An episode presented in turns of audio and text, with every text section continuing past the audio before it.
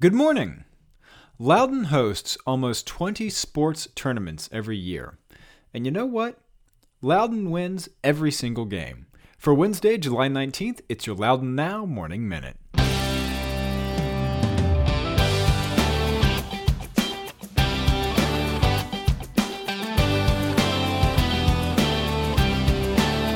I'm Jennifer Montgomery, Executive Director of Loudoun Hunger Relief. Loudoun Hunger Relief, formerly Loudoun Interfaith Relief, is the largest food pantry in Loudoun County. Last year, LHR provided 1.2 million pounds of food to more than 11,000 Loudoun residents. 40% of the people we serve are children. LHR distributes food to families six days a week, year round. For more information, if you need assistance, or if you would like to donate and help your neighbors in need, please visit our website, loudounhunger.org.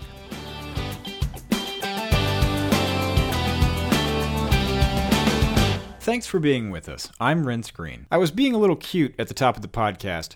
We win in the following sense.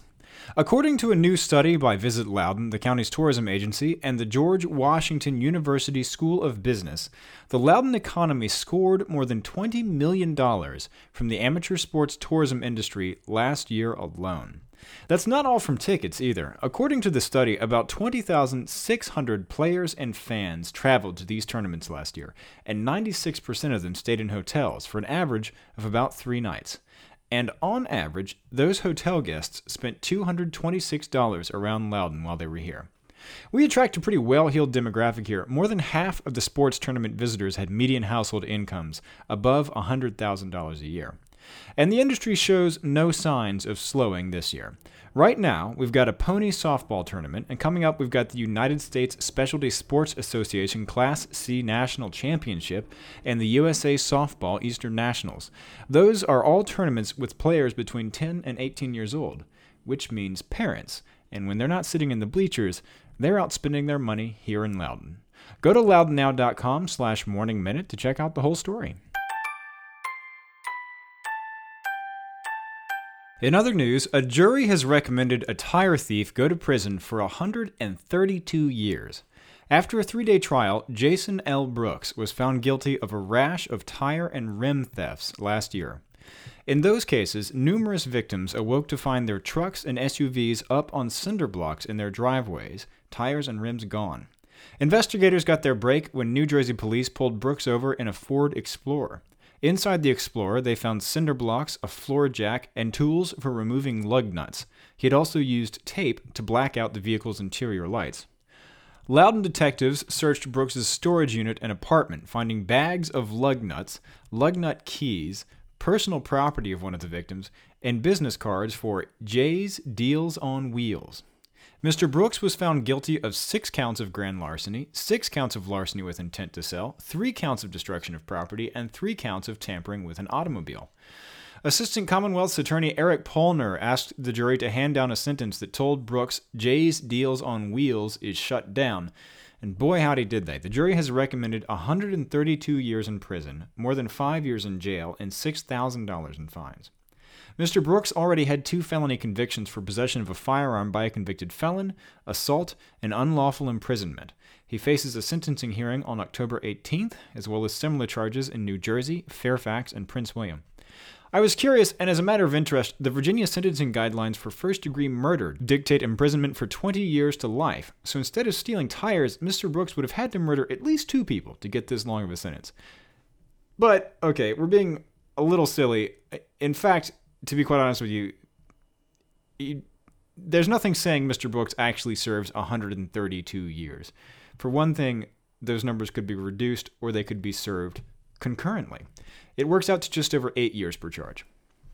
Two longtime Loudoun leaders will be added to the roster of Loudoun Laurels this September Middleburg Mayor Betsy Davis and Loudoun Heritage Farm Museum founder Bill Harrison will be the 2017 Loudoun Laurels honorees. Loudoun Laurels also awarded two scholarships to Loudoun County Public School students who took part in the College Achievement Minority Program for Unique Students, or CAMPUS. A little bit of a tortured acronym, but a very good program. This year, those scholarships go to Stonebridge High School graduate Zion Martin and Parkview High School graduate Haiti Portillo. Each scholarship is worth $40,000, dispensed $10,000 a year. The Loudoun Laurels were founded in 2008 and they do three things. They have an independent nonprofit honorary foundation, a scholarship granting trust, and they do mentoring for Loudoun County students. Through Loudoun Laurel's partnership with the Thomas Balch Memorial Library and other organizations, the stories of the laureates become part of a permanent research collection on the history of the county and a resource for future generations. Fun fact uh, a Loudoun Now regular, uh, Margaret Morton, is a Loudoun Laurel as of last year. The Montgomery County Council has once again voted unanimously to oppose a new bridge across the Potomac. The idea, you may be aware, has gotten traction again in Northern Virginia.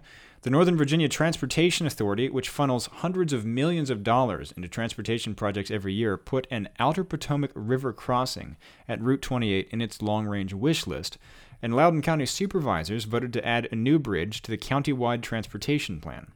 But the county council on the other side of the river has never been on board. Today, the Metropolitan Washington Council of Governments Transportation Planning Board will vote on whether to do further study into the idea of a new bridge, and the Montgomery County Council has sent a unanimous message on what they think about that.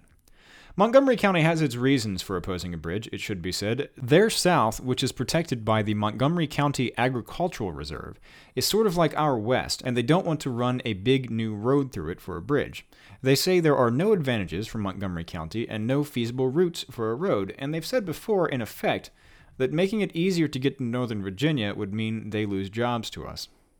And a former Major League All Star is in the dugout with the Purcellville Cannons this week. Yesterday and today, 2009 All Star Brandon Inge is guest coaching the Cannons. Mr. Inge played in the Valley League in 1996 with the Waynesboro Generals. He was a shortstop and relief pitcher for VCU in college and was drafted by the Detroit Tigers in 1998.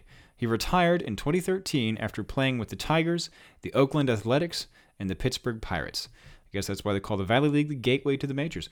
Get the full story on all these stories over at loudounnow.com. On today's calendar, the Village at Leesburg Farmers Market is today from 4 to 7 p.m. Swing by and shop the best the Loudoun Valley has to offer from the Loudoun Valley Homegrown Markets Cooperative. And Heather Renee is playing Acoustic Wednesdays on the Plaza at 1 Loudoun from 6 to 8 p.m.